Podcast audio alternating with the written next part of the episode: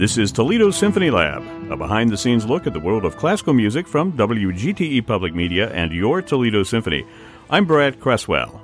Joining me today are the Toledo Symphony's president and CEO, Zach Vassar, also artistic administrator and principal second violin, Merwin Siu.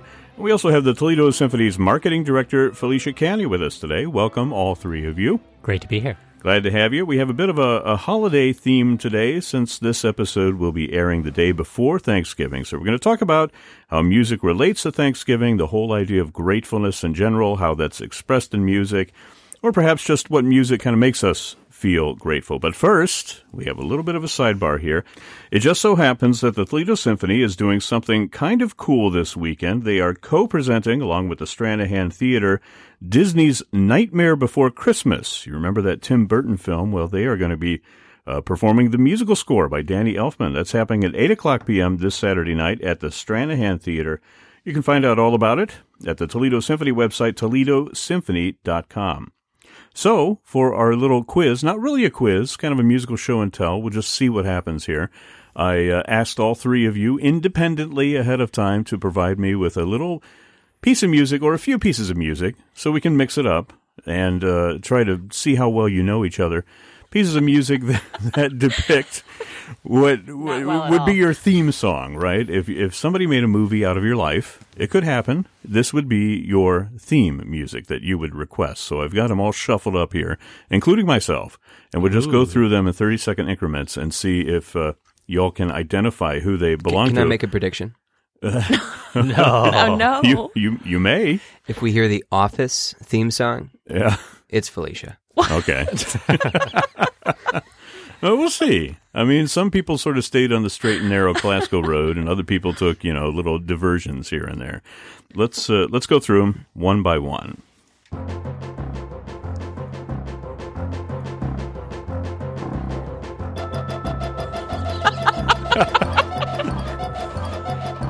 This is miserable. This is bad MIDI. No, it's actually an arrangement for bassoons. Bassoons? Bassoons? Yeah. Plural. Oh, that's of the, awesome. The saber dance. Yeah, what's the top line, though? Is that actually a bassoon playing? No. Yeah, those are... that? Maybe that just on reeds. Maybe okay. Just on reeds. Yeah, it could be reeds. Yeah. That's yeah. It. That's fascinating, huh? Who does that belong to? No? Well, no. There's one reed player among us, so... That's mine. That's yours? That's one of mine, actually. Wonderful. And I was a reed player, too. I was a bassoonist, by the way. Oh, perfect. Wow. But I have two little kids at home. So that's high hopes for you. That's one of my theme songs. It makes me think back to Pee-wee's Big Adventure. Remember that? Exactly. Right? Yeah. And just pulling the chains out of the endless chain out of his bike storage compartment. That should be the next collaboration with the Stranahan. Pee-wee's Big Adventure. You can play the score for that. Wouldn't that be fun? Wasn't that Danny Elfman as well? I think so. Yeah. Here's the second one.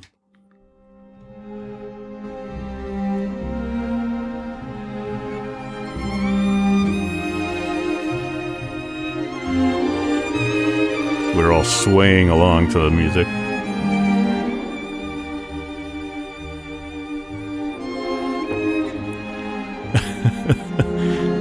Zach is staring intently at everybody, trying to figure faces out who it is. Somebody has a look of nostalgia in their eyes. But you could be, it could be yours. You could be trying to throw us off. You're trying to trick us, aren't you, Zach? Yeah. Good. Okay. I'm far too competitive. Anybody want to jump out there and say who it is? All right, fess up. Whose is it? It's mine. It's Felicia's. Yes. What was that piece? Oblivion by Astor Piazzolla. Now, what does that say about you? I had to really carefully think about this. And I think that we all kind of go through life just kind of living it and then, looking back on things. Then you realize how it fits into the bigger picture. Yeah. So, where does Oblivion fit into your bigger picture? It's kind of a Calgon Take Me Away kind of piece of music, right? It's beautiful, though. It's beautiful. Yeah, yeah. Daily Escape. Here's the next one. Big girls don't cry. Big girls don't cry. Okay, that's Zach. That's totally Zach. Well, he's getting into it. It's his pep talk. That's my favorite part. Sing along. Any guesses who that is? Oh, I already went on record, so I have to say. Yeah. Same. Actually, it's my wife's. I just had to throw one in there for fun. Little monkey wrench, musical monkey wrench there. Can I just thank you for your vote of confidence? Absolutely. If this were wait, don't tell me, I would have just gotten a point. Okay, next one.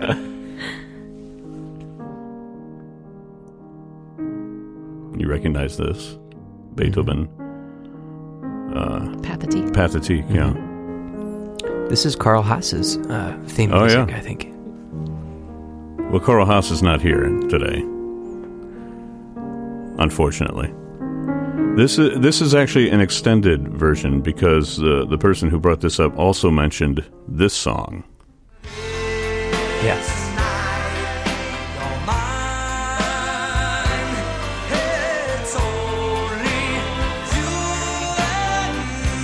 Little Billy Joel, nice. Which, you know, I mean, he was, at least he gave Beethoven a writing credit, you know, when you look at the album. Notes, yeah, I remember that. Liner notes.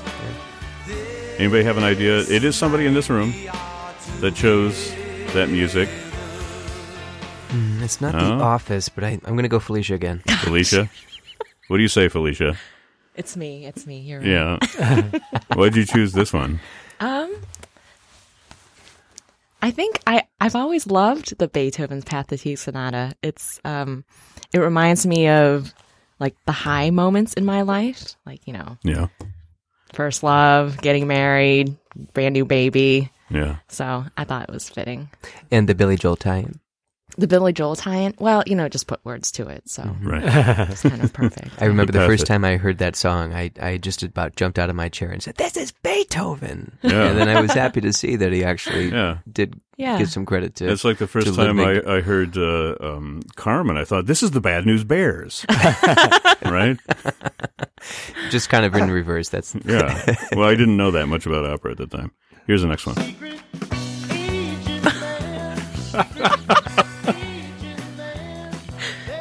Secret Agent Man. Secret Agent Man. I know the answer to this one. Merwin can't keep a secret. Now, I think you made a joke about this at a chamber concert once. Yeah, I did. You did. Yeah. Why'd you choose this one, Merwin? It's a sense of humor / misheard lyric thing. I have always thought this was Secret Asian Man for a very, very long time. And so this was always my at-bat music. Like if you were going to go to the plate and you get to choose your own at-bat music, this would have been mine. The rest of the lyrics don't fit even remotely. But, wow. I've heard that from other people, actually. Yeah. Or, misheard lyrics. Yeah. Okay, here's the next one.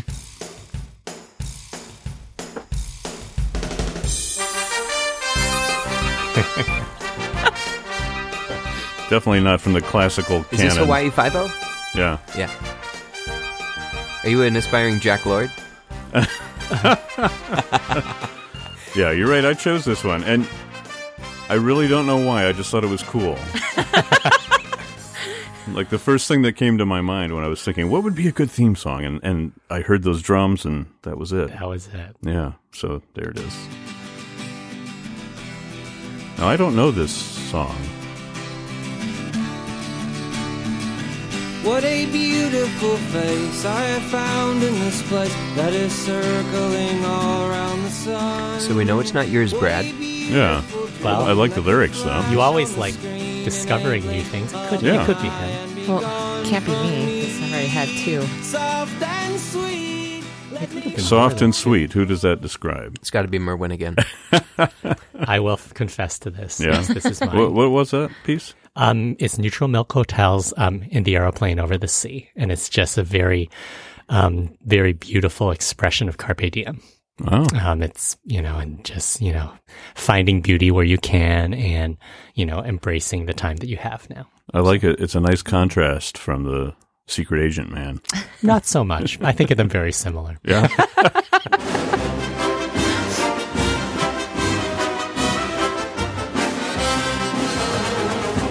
I like how you all sort of like trying to stare into each other's eyes and figure out what music belongs to who. Right? It has to be. I haven't had any yet. Yeah, it's got to be. Oh, really? Yeah. Wow.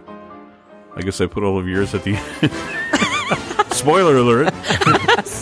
Shuffle is really tricky when you're trying to do this. You have to come up with Zach, a special sequence. That was yours, Gershwin. Yeah. Right? I just feel like in day-to-day life, I feel like I'm buzzing about. I'm dashing from one meeting to the next. I'm trying to keep a happy face on. And I remember when I was watching Fantasia 2000, they did this great animation of Rhapsody in Blue, and they had everybody kind of chuntering along on a subway at that moment in the Rhapsody in Blue. Yeah. And I just felt like, yeah, it is moving. That's the sort of perpetual motion I feel right there. So that's that is how what I hear in my mind when I'm racing from one point to another. Okay, well, let's hear this next one.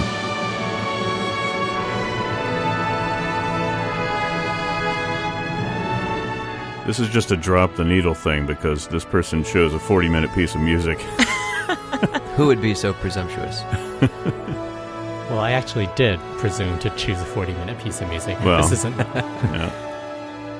Oh, well, that narrows it down then. We know it's not you, Merwin. Felicia, is it you? No. It's not me. It's me. So it's Zach again. Yeah, so way to put two in the middle right here that are both mine. But again, if we think about Fantasia, I remember when I was a little kid, my mom would encourage me to listen to classical music and develop your own sort of story. Yeah, I'm thinking my own movie. So when I saw Fantasia, I thought, yeah, this is exactly what my mom was trying to tell me about, that music can tell a story and you can imagine in your mind, and maybe it's Dancing Hippos, maybe it's something else.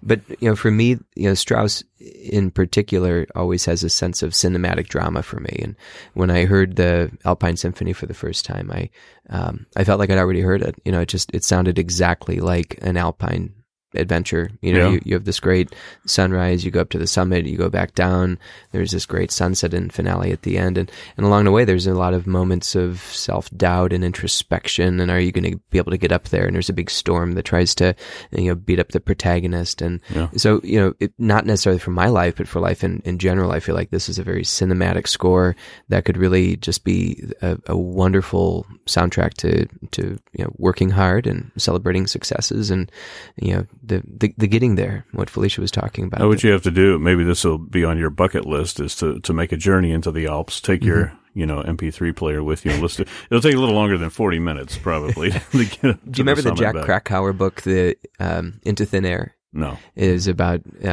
scaling Everest and some disasters that they experienced up there. But I remember very particularly reading this on vacation with the Alpine Symphony playing on just constant repeat. And wow. Yeah. Who does that? This guy. Yeah. So, do you play La Mer on French? Only with only if I'm on a Viking River cruise and the everything has to match. Everything has to match. That's great. I mean, you think about the luxury though that we have music on demand. Back in the pre-recording days, you had to be wealthy and or make music at home. You only heard it when it was performed live. We've got just one more. Let's hear it.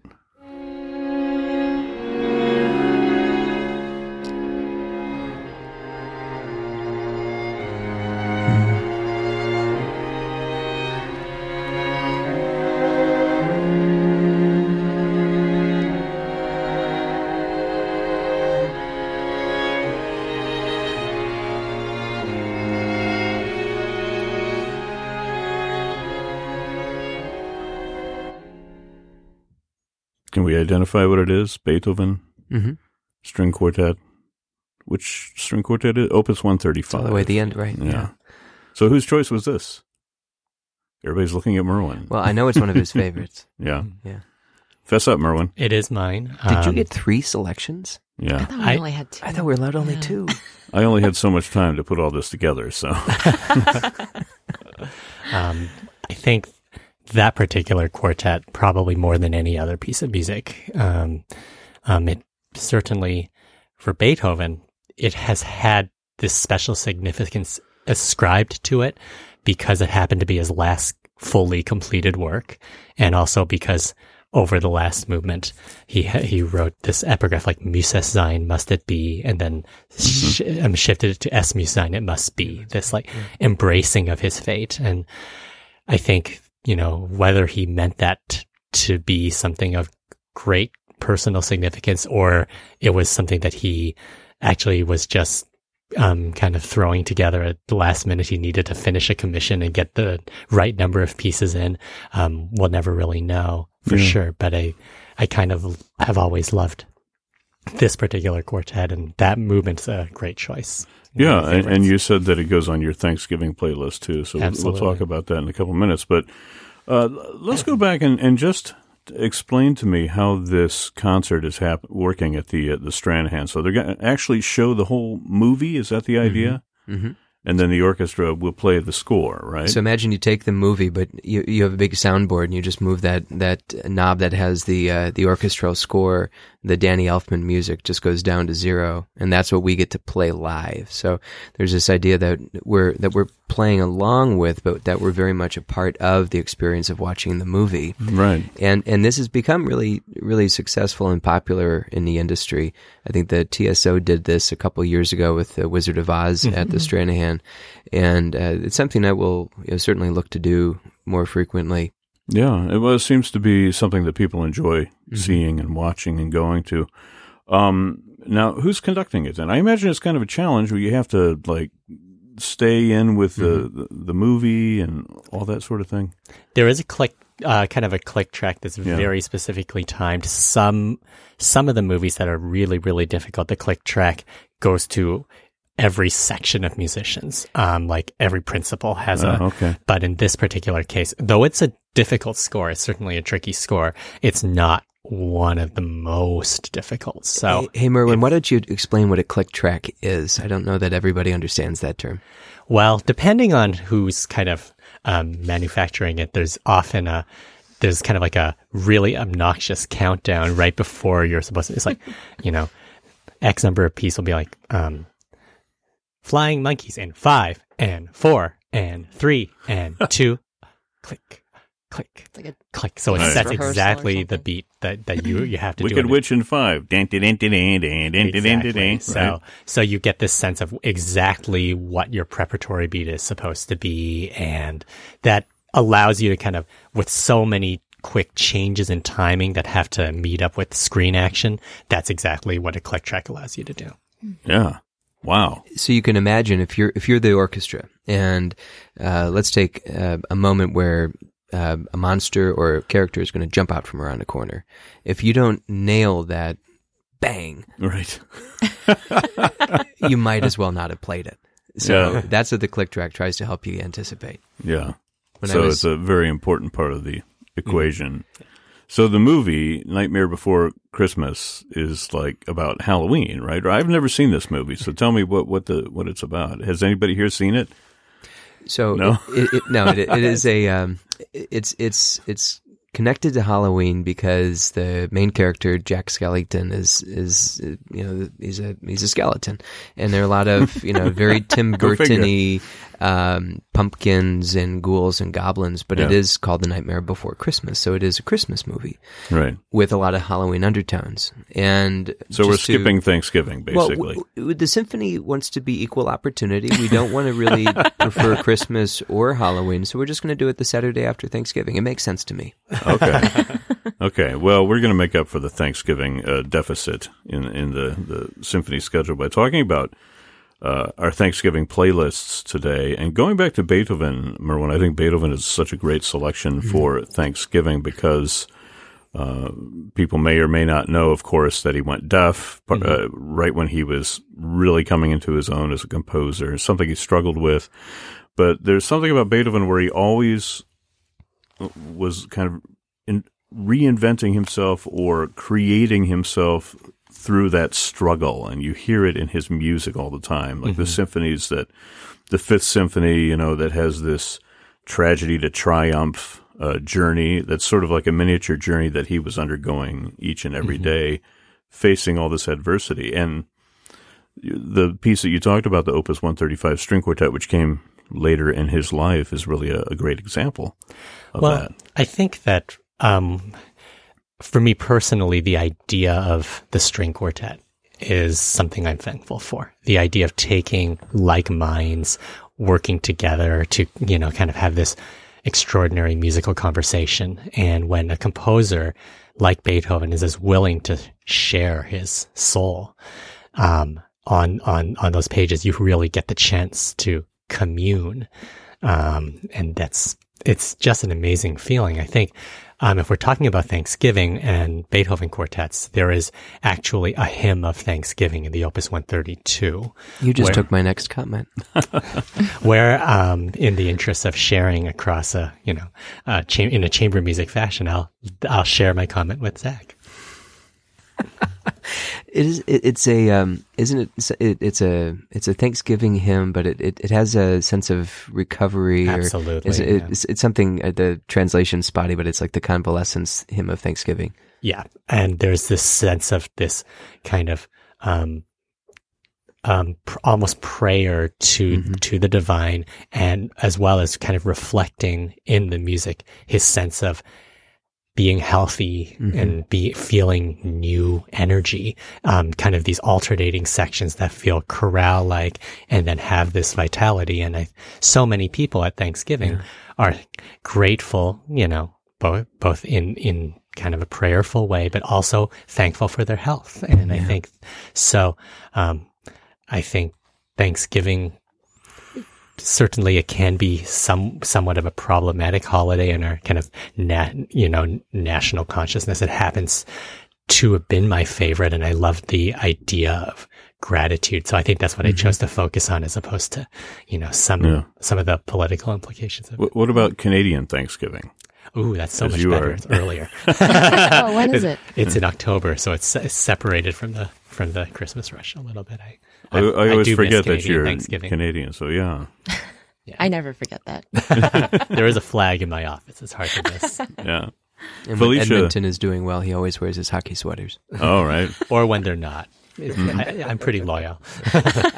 Felicia sent me a whole big long list of Thanksgiving. I want to go through this wavered. Stuff. Yeah, well, no, but that's it's good though, because you had a lot of different possibilities here, including a hymn tune, "Come Ye Thankful People, Come," which you sang. You said you sang with your elementary school classes back in the day. We had this textbook series at Fremont, and I didn't really use it too much, but when the holidays came around, it was kind of a the kids loved it, and this was a simple hymn that I think everyone could agree on, think about, and talk about how it opened the avenue to talk about things that people were thankful for. Yeah. So it was a nice little lesson, and it had a very simple 2-part harmony where we could sing both lines and then sing them together. It was simple, easy to put together. Nice, and it just kind of harped on all of the themes of Thanksgiving. Harvest, being with people, coming together, food. So this is you as a teacher, not as a student. Yes. You were teaching this. Not I was. Oh, okay. Yes. Yeah.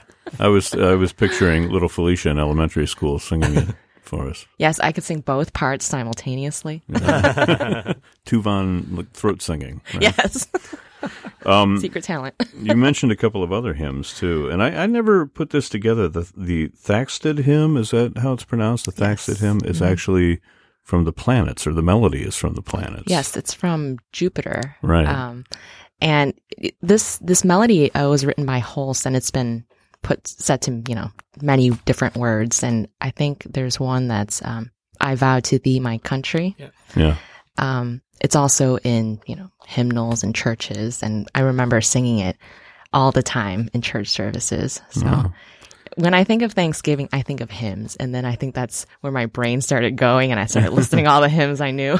But then you listed the hymn from Finlandia, Jean Sibelius, which, I don't know, I don't necessarily associate that with Thanksgiving, but I guess it just falls into that same kind of category. It does for me, and because I think it just makes everyone pause for a moment and think about family, think about people, and just kind of let the worries go for a little bit, because you can trust a higher being to take care of that for you, Yeah.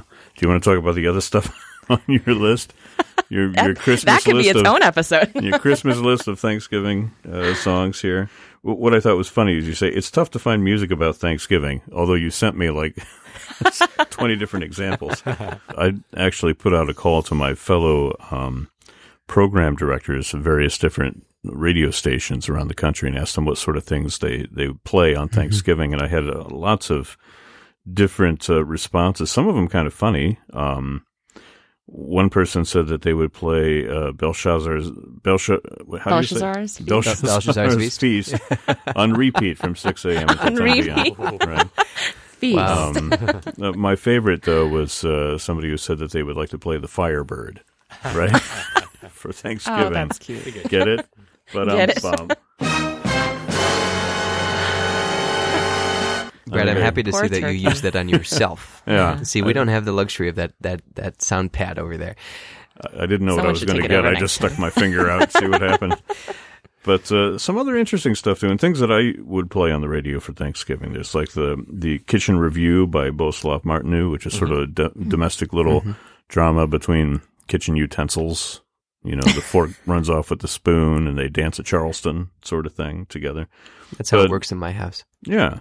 And most people were saying, however, American composers, so that seems to be a really strong component for classical Thanksgiving. So we had a conversation about what does American music sound like to you, and I feel like my answer to that question is basically my answer to the Thanksgiving question. It's a lot of the same, 1920s to 1960s American composers kind of fall into that category for me. Yeah. I think I would add, in that discussion, Ives came up. So the Symphony No. 2 by Ives has so many wonderful Americana melodies kind of stitched into it. You had Turkey in a Straw, and you have America the Beautiful. Camptown Races is even in there. So, that feels very Americana, but it also has that sort of like family togetherness, cozy. Felicia also had Ives on our list, by the way. I did. I'm sorry. Excellent. I'm happy to at least be complimentary then. Yeah. But to your point about the feast and the kitchen music, I would add to that the Song of the Roasted Swan from Carmina Burana. Oh yeah. Yeah. I didn't even think of that. That's a great. Is it the swan? I'm trying to think of what the animal is. A swan or a goose or something like that. Yeah, I think it's a goose, but it knows it's being cooked or it's going to the oven, so that might be one. It's a really high tenor, which is basically the same thing. Right. It was a stroke of genius on Carl Orff's part. Well, we're about running out of time. I mean, as usual with these episodes, we barely scratch the surface of what we want to talk about, but I think it was a fun and interesting discussion today. Toledo Symphony Lab is generously underwritten by a gift from the estate of Barbara Garwood and is a production of WGTE Public Media in collaboration with our sponsor, the Toledo Symphony. You can download episodes of this program as a podcast by going to our website at WGTE.org. And remember, you can check out all the upcoming events at the Symphony, including that program Saturday evening at 8 o'clock, which is happening at the Stranahan Theater, Nightmare Before Christmas, with the Toledo Symphony playing Danny Elfman's score. More information at ToledoSymphony.com. My thanks to Zach Vassar, Merwin Siu, and Felicia Candy. I'm Brad Cresswell, and this has been Toledo Symphony Lab on FM 91.